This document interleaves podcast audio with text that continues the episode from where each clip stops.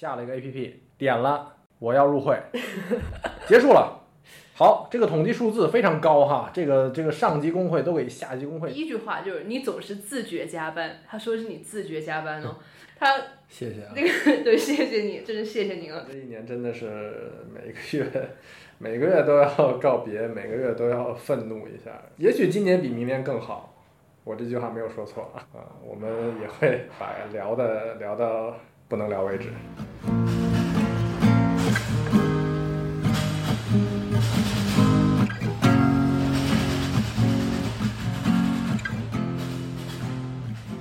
各位听众朋友们大家好，这里是中国劳工通讯的播客节目国际摸鱼联盟，我是老李、啊、好久没有见，我是老刘。那今天呢将会是我们国际摸鱼联盟今年的二零二一年最后一期节目，所以我和老刘会给大家做一个算是年度回顾吧，就是把我们今年所有的劳工事件看看有哪些方面啊，或者哪些新的变化吧。嗯嗯，尤其主要是去年还是发生了挺多事情的，呃，就无论是在这个技术工人这个这个白领白领大厂里面发生的一些事件呢、啊，还是我们经常关注的这种普通的呃呃蓝领工人的这个情况啊，其实还蛮多值得聊一聊的。其实如果你问我去年就印象最深刻的话，其实我会对二零二一年年初的时候拼多多的事件。当时给我留下比较深刻的印象，因为真的是在非常短的几个星期之内，然后有连续数起，呃，拼多多这种非常知名的大型企业，然后它发生了员工死亡这种事件。嗯，对，其实这个事情就是从年初开始的拼多多，到年尾，呃，这个腾讯又连续出现了两个跳楼的事件，然后其中还有非常著名的这个这个游戏制作人员这个不幸逝世。那么真的是可可以说是从这整个年这个悲剧是从头到尾的这个九九六的打工人。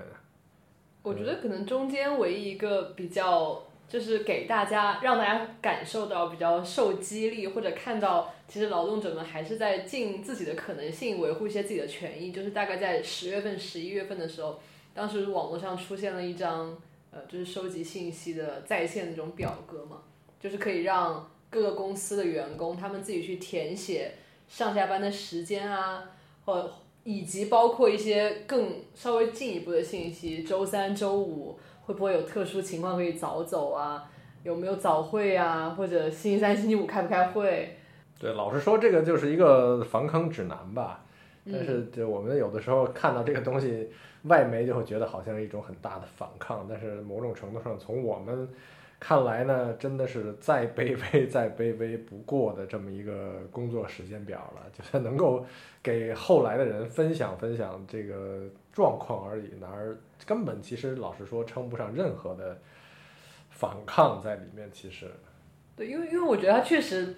他没有要去打倒或者改变任何现存的制度吧，现行的这些制度，唯独可能就是让后人或者身边的人你知道了更多信息，让现状更透明了一些。对，其实最基础的他们的目的可能也就是活下来吧，对吧，这个九九六打工人呵活下来。所以其实这个去年年底今年年初，这个无论是呃心脏病发呀，这个晕倒抢救无效啊，这拼多多那边还有拼多多的这个自杀身亡的工程师，其实在里面感受到的都是目前这个这个九九六的员工面临的巨大的这种身体的压力和精神上的压力，二者必必然可能有一种，其实是真的从我们看来真的非常的非常的痛苦。而另外一方面呢，其实大厂里面也没有给工人提供足够的呃支援，真的就是身心，无论是身体上的还是心理上的。我们如果就是退一步啊，就是不单单从就是员工正在经历的这些来看，我们我们往往往往外跳一步，看看官方或者更大一个社会氛围给了什么反应给九九六这件事情。我觉得其实一直就就是其实非常矛盾的，一方面你好像觉得官方时不时会发出声音，觉得要至少是有限度的加班吧，不能无节制的这样呃零零七啊或者怎么，但同时呢我们从去年到今年，我们还是看到了对这种呃打工人啊，或者说呃不能躺平，要要起来拼命，撸起袖子加油干这样一种的鼓吹。因为今年我自己印象最深刻就是五五一劳动节的时候，当时深圳市呃深圳大事件这样一个公众号，他就发了一个视频，就是一个非常非常燃，然后用了非常激昂的配乐，然后描述描绘了深圳那些什么科学园呐、啊，这样一些企业公司比较聚集的地铁站夜晚，甚至说是午夜的一个情形。然后中间出现了非常多匪夷所思的描述，比如说第一句话就是你总是自觉加班，他说是你自觉加班哦，然后他谢谢、啊、那个对，谢谢你，真是谢谢您了。他之后还就描绘了一幅就是为了赶上末班车的打工人，然后他们一群人在午夜十二点准时去赶地铁，然后让深圳高新园区那个站形成了晚高峰的亮丽图景。然后他配了一句话说，只要你不愿下班，地铁就陪着你加班。就感情说地铁陪着我加班。但是整个视频呢，还有一气呵成就完成了一个他自己挺自洽，但是我们旁边看来实在有一些不能忍受的逻辑吧。我觉得这完全属于这完全属于诡辩了，几乎。对，其实他这种这个这个正能量的背后是有法律法规，所谓的法律法规所支撑的。也就是在这个这个这个深圳市呢，他他去年的时候呢就要实行这个呃就深圳市改革试点实施方案嘛，对吧？其中呢最主要的就是大家非常担忧的呢，就是说这个扩大特殊工时制度，这个是这个这种特殊工时制度呢适用行业和工种岗位嘛。那其实最本质的问题就是，这以前这种特殊工时制度是确实是给一些需要有需要的行业去设计的，但这个行业呢，当然一定不包括这个办公室办公室的，也不包括大厂里面的白领，也不包括现在那些一直在九九六的这个码农们，对吧？所以实际上这个呃是一个非常这个这个帽子呃。扣下来了，但是呢还没有具体的实施，或者我们看不到展示它的这个实施的细节是怎么样的。但是很明显呢，如果呃深圳的改革开放要仍要在在靠这种压榨，不断的压榨工人，压榨前线的这种劳动者，另一方面呢是公然的违反劳动法去这样压榨呢，那么这种深圳实际上我认为一直是不不够健康的。我觉得，但是今年，呃，就是新一波的劳动人事争议典型案例的发布，我觉得还是稍稍给了我们一点在司法上对于劳动者的工时长短这样一个信心。因为其中有一起案子，他就说，呃，那起案子中公司规章制度中规定的早上九十至晚上九十，每周工作六天的内容，严重违反了法律法规关于延长工作时间上限的规定，所以法院在那个案例里面是认定公司这样一个呃工作时间的规定是无效的。那么它这个内容其实我们稍微简化一下，也就是一个九九六的时间工作时间安排，法院在这个案例中认定无效，而且这个案子被选成了最高人民法院这一次劳动人事争议的一个典型案件。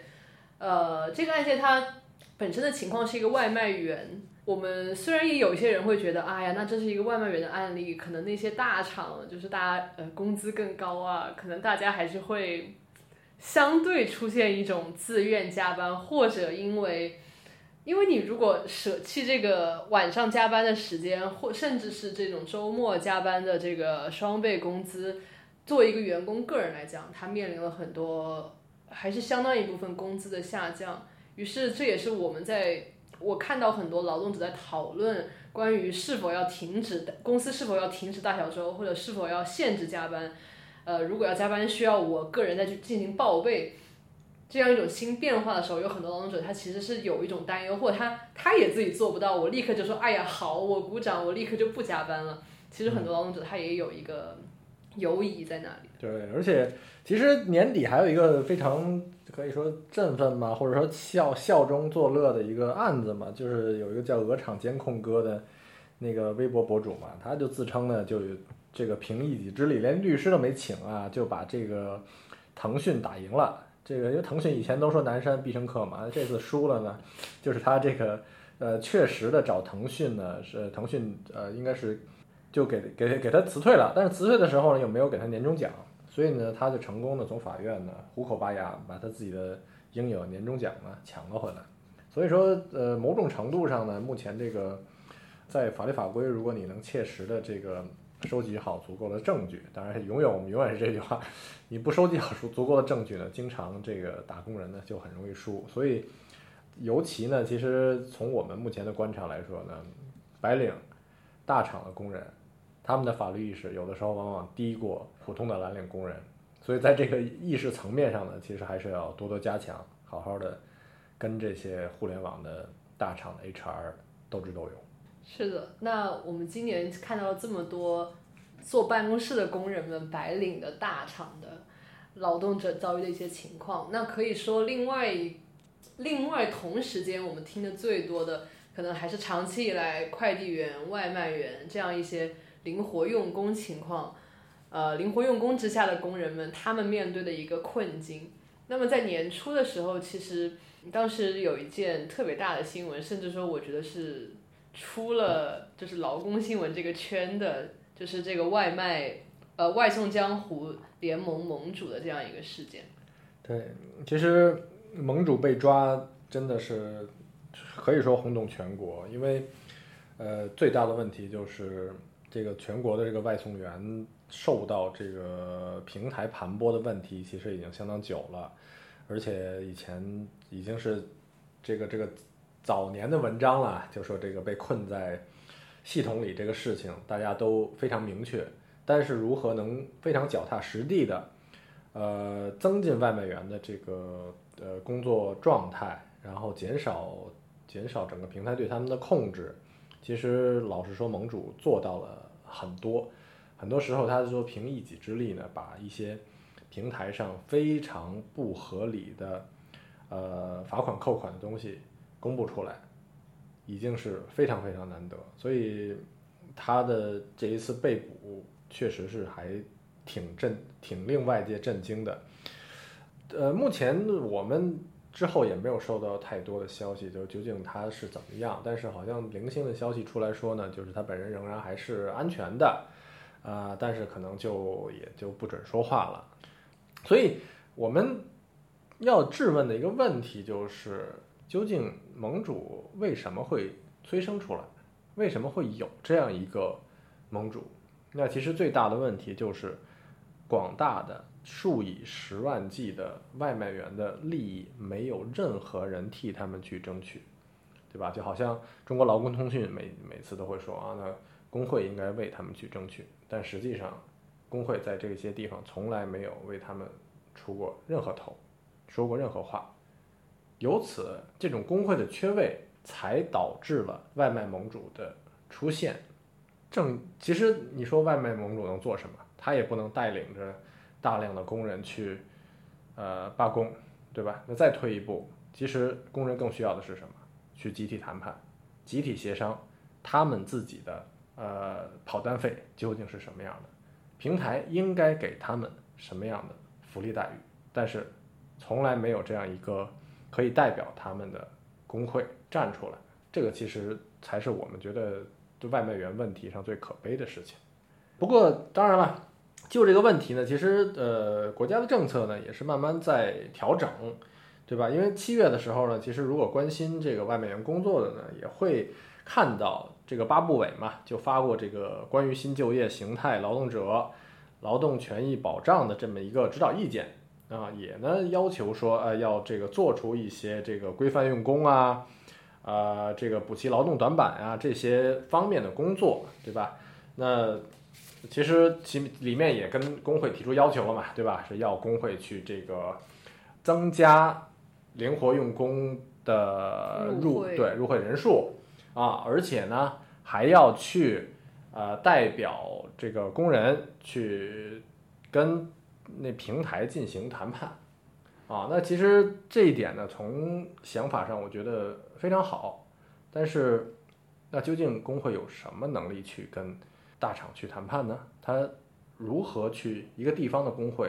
如何去上海去和美团去议价？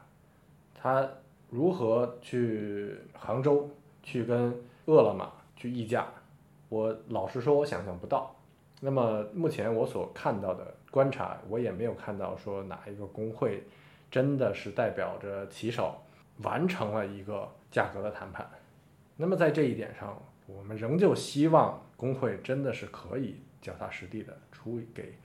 给前线的骑手们出一些好消息。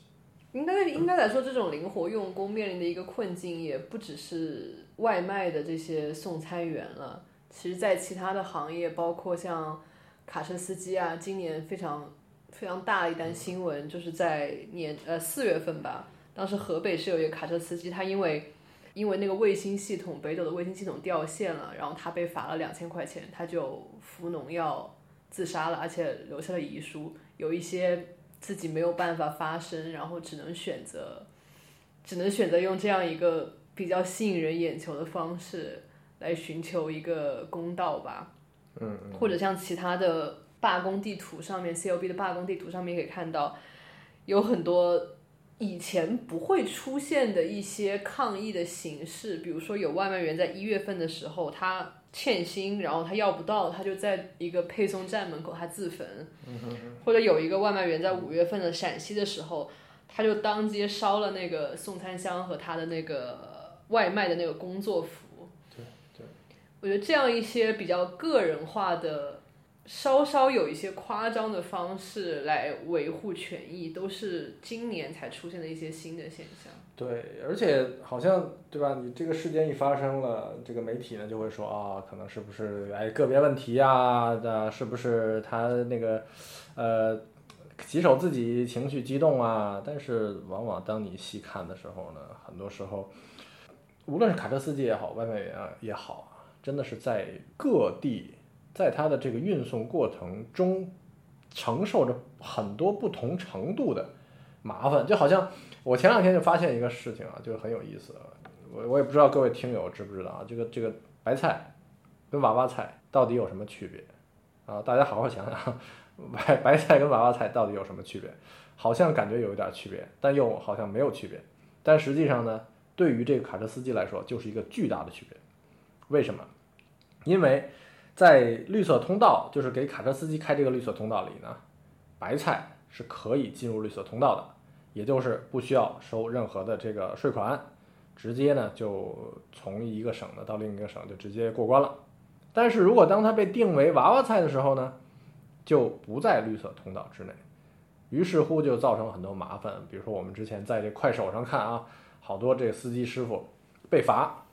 他自己都不知道，说哎，我这个是娃娃菜还是白菜？当地那个交警就说啊，你这个是娃娃菜，你这个不是白菜。啊，是想就是究竟要一个卡车司机有多大的呃生物知识，把这个门纲目科属种搞得清楚，才能知道哪个是娃娃菜，哪个是白菜呢？所以其实就这种种种相关的问题，实际上就是这些前线的工人在在在在他工作的时候，真的会遇到太多太多了，对吧？在这个地方没有超重，下一个地方就超重了，那问题难道在卡车司机吗？而最大的问题就是他们如何遭遇这些难关的时候，如果啊能给点钱糊弄糊弄过去也就算了，那如果不能，如果这个罚款超过了他这个他自己能拿到的薪金的话，那他能怎么办？他能找谁？我觉得就是其实是一种很普遍的没有地方去说道理的这样这样一种情况。就像你刚刚说的娃娃菜和白菜的区别，或者像这个在执法人员面前服农药自杀的这个卡车司机金德强，就是相当于一些系统的问题，那个卫星定位的掉线或者怎么样，或者执法人员的一些标准，就不管是哪一方不管是哪一方实施的，反正最后那个结果是那个工人自己来承担了，嗯，他完全没有办法逃掉的。没错没错，所以你看现在就说我我就说前面一个政策嘛，啊这个工会啊，你去加这个增加呃灵活就业的这个人数，好，你把这个这个骑手也加进去了，你把卡车司机也加进去了，但是从我们的这个给各个工会打电话的状况才发现，哦，什么叫加进去啊？下了一个 A P P， 点了我要入会，结束了。好，这个统计数字非常高哈，这个这个上级工会都给下级工会下了好多这个这个硬指标，要多少多少加进去。但是问题是你这个下了 A P P 之后，你有切实的帮到工人吗？你有帮到工人之后反映他们的问题吗？甚至说工人有找通过这个 A P P 找过你们吗？这都不知道。总之大家都是忙着交差啊，你定一万的，我我给你弄个两一万两千，我给你超额，那又怎么样？你有没有实际的帮到一个两个三个工人？这不才是更重要的事情。除了灵活用工，可能是这个这些年来吧，比较全球化新出现的一个问题。但其实在至少在中国，我们还是可以看到有很多非常传统，在每一次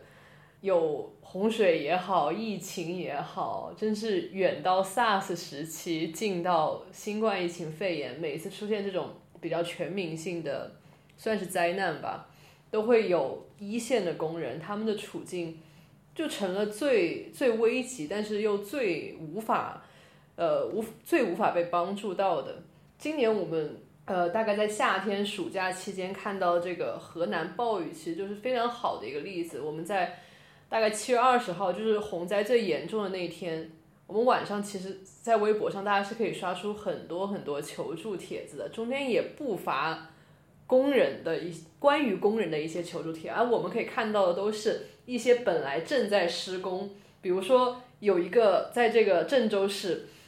一个镇上面，一个中建六局算是比较大的国企了吧，它就有超过一百个工人当时在那里被困住了，就是相当于你正在施工中，那一一下子水太大你走不了了，然后困在那里没水没食物一天了。后来是当时在那儿的工人的家属，然后去联络了媒体或者一些救援队啊，然后在第二天早晨该项目工地上的工人才全部撤离。当然还有会更让人难受，然后也真的我们也无法知道最后那个工人有没有获救，就是当时微博上有张图片是一个环卫工人，因为他穿着那个橙色的环卫服嘛，所以颜色比较打眼，他在就是这个已经像变成河一样的这个湍急的水中，本来是马路啊，但是现在也看起来已经比较像河了，他抱住了一棵树，但我们也无法得知这个工人姓甚名谁，或者他最后如何脱离这个洪灾现场，这都是我们很不得而知的。而像这样的工人，我们相信绝对不止那一个环卫工人。对，而且其实老实说，每次遇到这种大灾大难呢，首当其冲的就是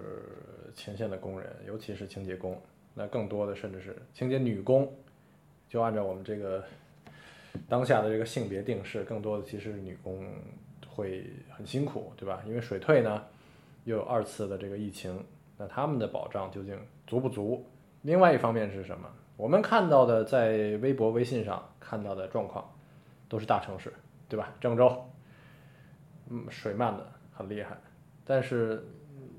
河南大平原有多少乡村受灾我们看不到，但那些乡村都是这些大城市里面打工人的家，他们要不要再回去救灾，或者说有没有管他们家乡的事情，就未必有这么多个人关注。那甚至说什么这个矿业，对吧，挖矿的工人，如果是没有一些这个更好的预警，那么矿里面的透水事故有可能比这个外面大水还要严重。那这个时候有没有更多的啊监控的，其实我们也不得而知的。所以就是往往会说这些大灾大难的工人呢，大灾大难之下呢，工人其实处境非常差。那其实不止这个，之前我们说这个现在这个病毒已经是 Omicron， 对吧？这个第几代？这是第四代，第四代了啊。呃，今年中的时候呢，就是那个 Delta 病毒怎么进入中国？大家可能都都快忘了，对，都快忘了啊！因为病毒一茬接一茬的，那就是南京禄口机场最大的状况呢，就是国内航班跟国外航班的这个清洁混用。那其中呢，就是说这个四十一位确诊的里面呢，基本上都是四十到五十岁从事保洁工作的女性。也就意味着什么？意味着机场官方第一呢，在行政方面没有明确的实施国内国外航班隔离。好，那假设你没有明确实施这些东西，那更重要的是什么？在前线的真正的清洁工工人们没有获得好的防疫的指引，没有获得好的防控，有防控标准的防护服，才会出现传染的情况。要知道，我们也看过，在他们受传染的从俄罗斯来的那个航班里，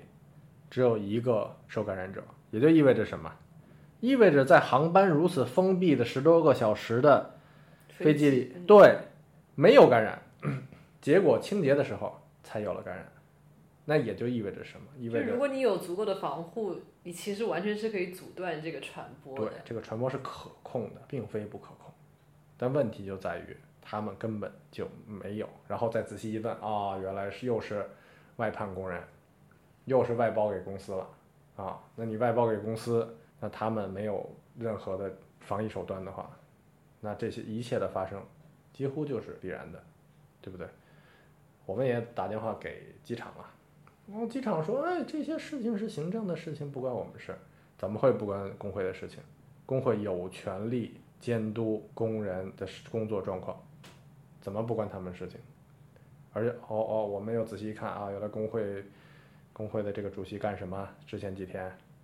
啊，去这个员工食堂去参观了啊，说这个吃饭吃得很好，吃得饱，对不对？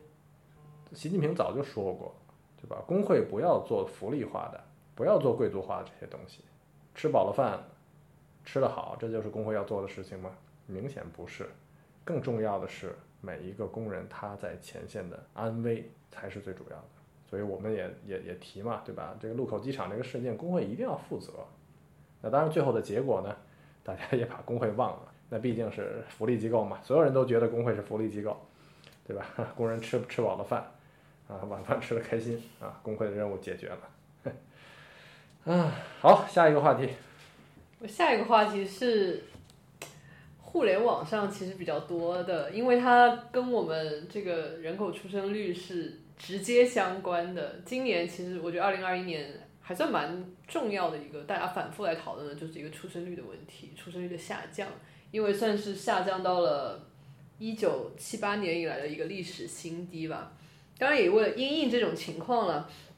于是开始放开了三胎的政策呀，然后八月的时候又全国人大又通过了就是一个计划生育法的一个修订。那么中间一个跟劳工权益比较相关的，其实是第一次在我们国家有立法层面它明确的表示国家支持有条件的地方设立父母育儿假，也就是一个新出现的育儿假。可能我们之我们之前劳动法中只规定了产假，也就是一个女性的产假，虽然可能各公司或者地方会有额外的给爸爸的假期或者其他的一些政策，但国家层面第一次有育儿假这种情况是首次出现。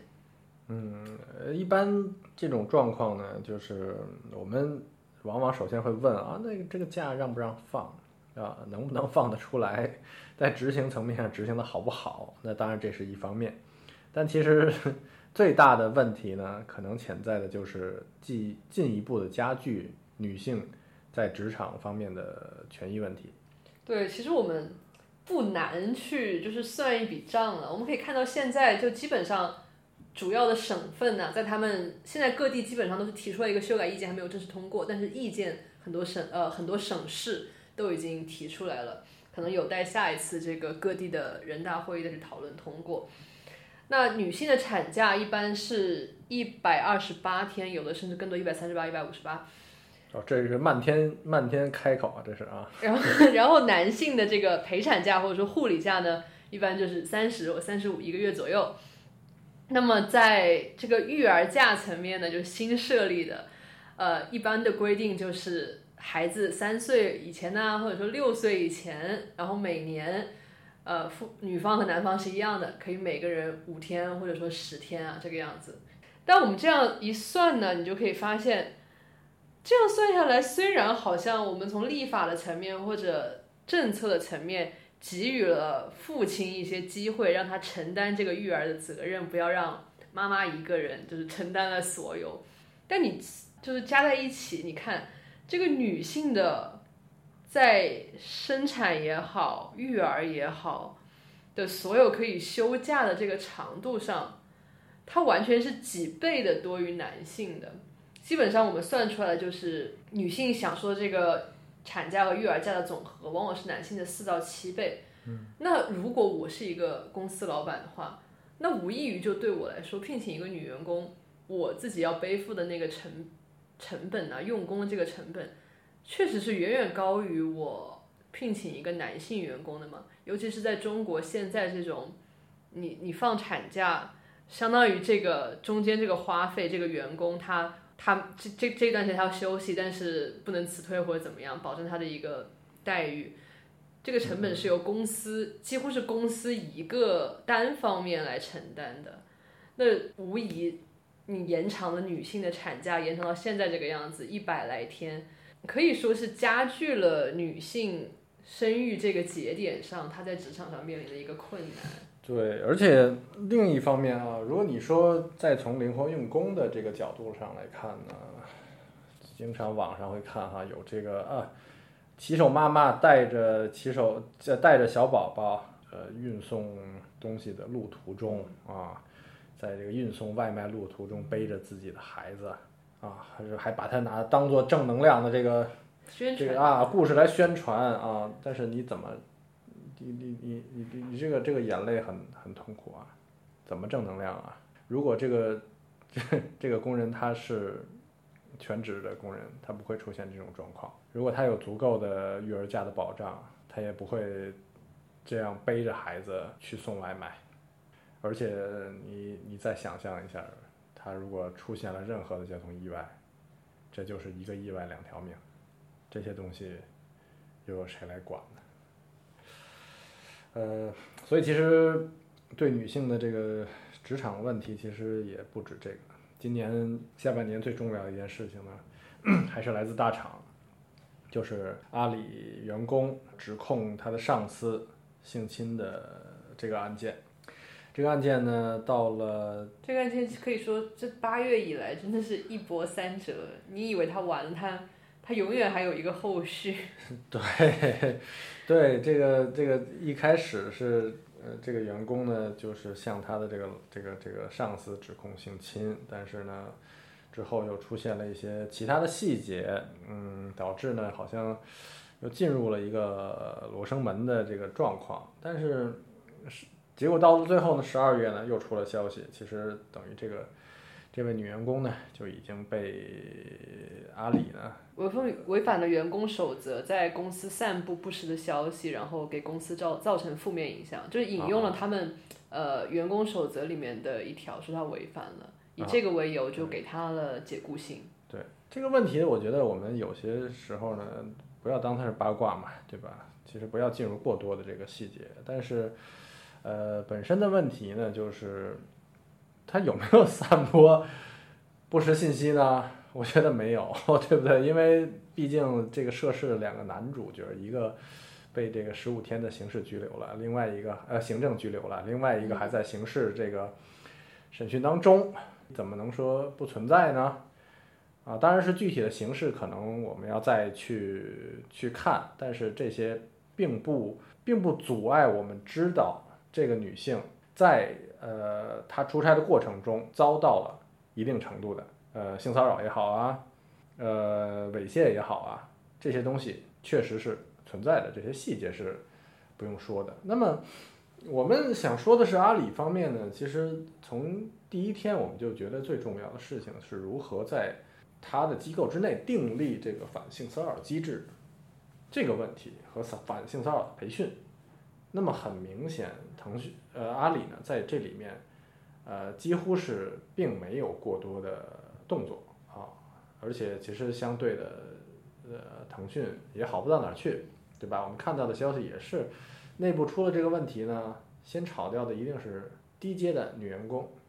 而留下的一定是高阶的男性，所以每一次到了这种问题上，就是呃。这个这个我们一进入细节可能就会想太多八卦的东西，但是最基础的从制度的建立到究竟阿里有没有合理的理据去炒掉这名女员工，仍然到现在我觉得还是值得商榷的。对，然后我们也可以看到除了这个女员工近一个月吧，她遭遇的除了被公司解雇之外，其实是此次涉事的其中一个她的呃男性领导还对他提出了一个这个名誉权的诉讼，同样也是觉得你散播了不实的消息，对我的名誉造成了影响。嗯，这个有点这个这个朱军了，对吧？好像现在都是玩这一手，就是甭管我这个案子了了没有，但是我一定先反手给你来一个反诉，对吧？好像是证实、嗯、证实我的如何如何清白。而且他的那个。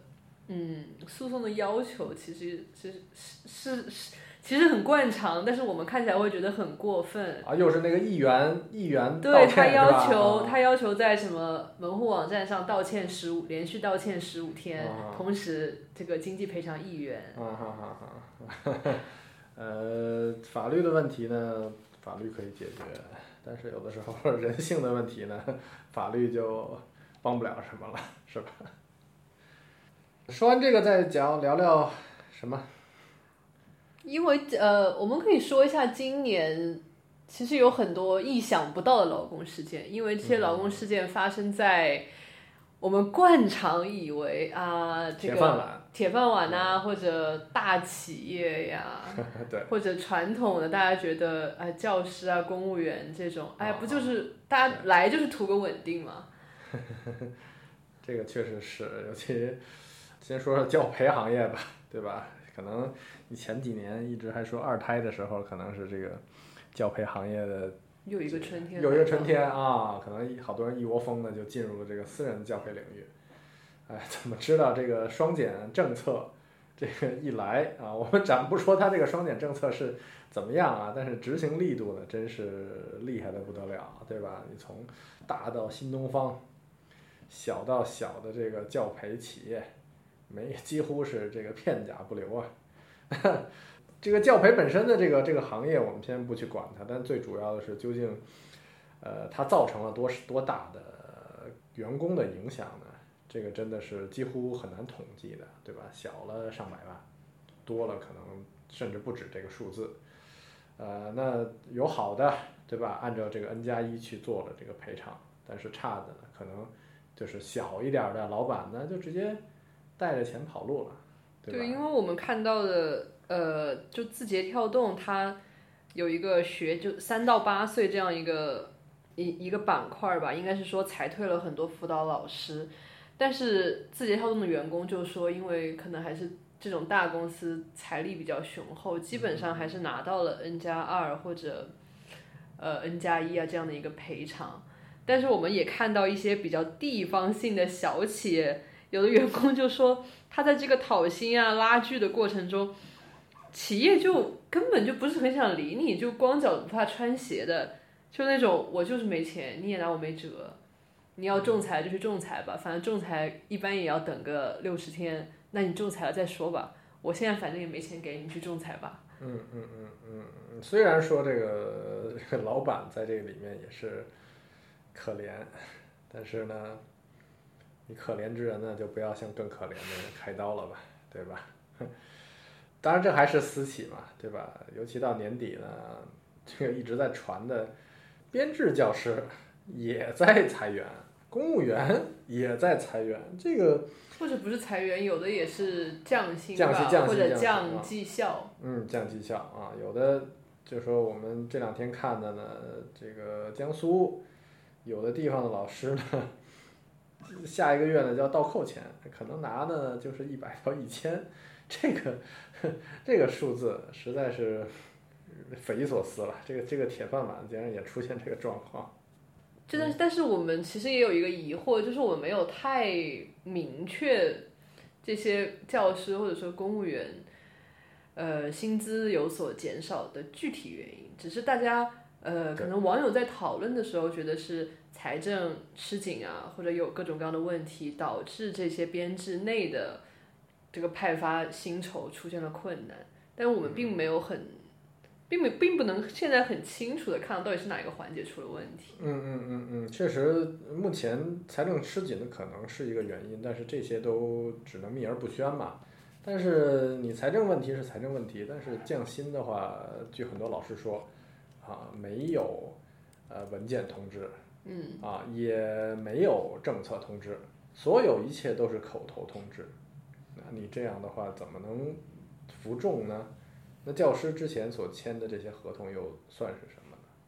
对吧？最后最后你好还要到年底了倒扣人家钱，那其实，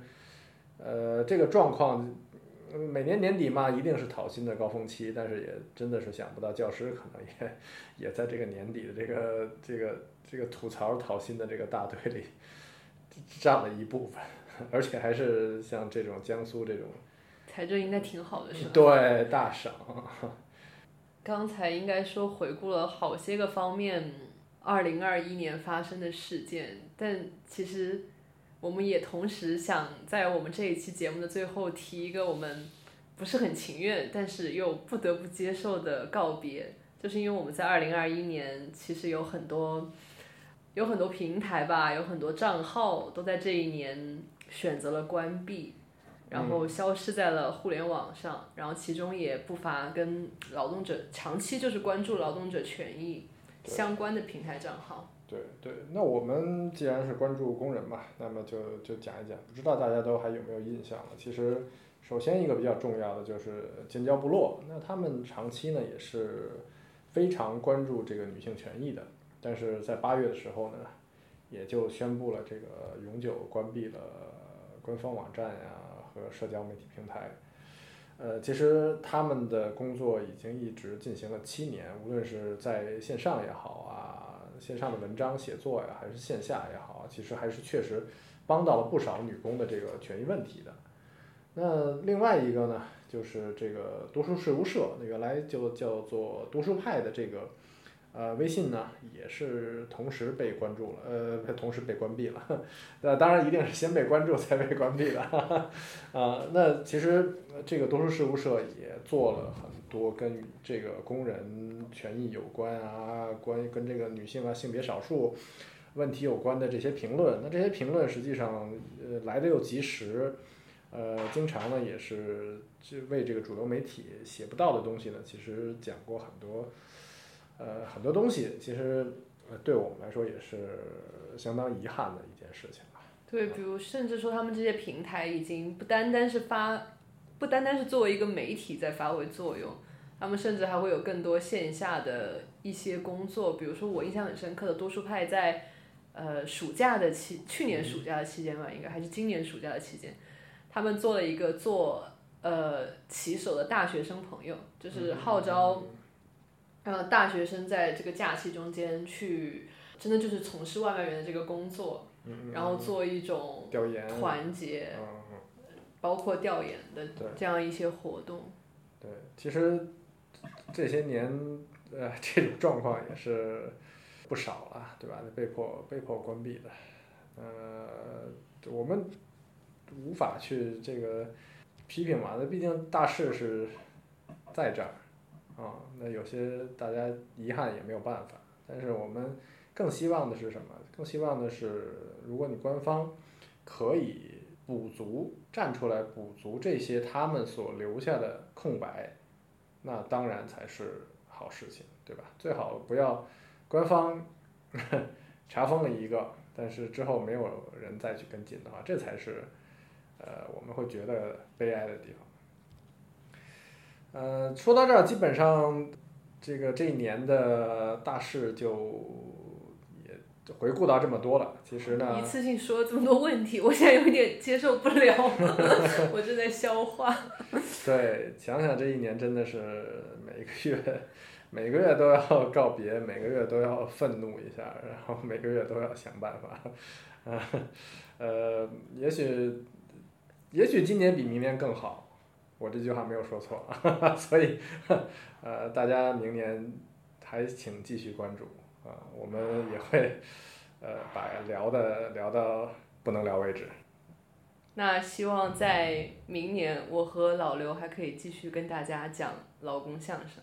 好的好的，那请大家多多关注，谢谢谢谢，提前祝大家新年快乐，拜拜拜拜。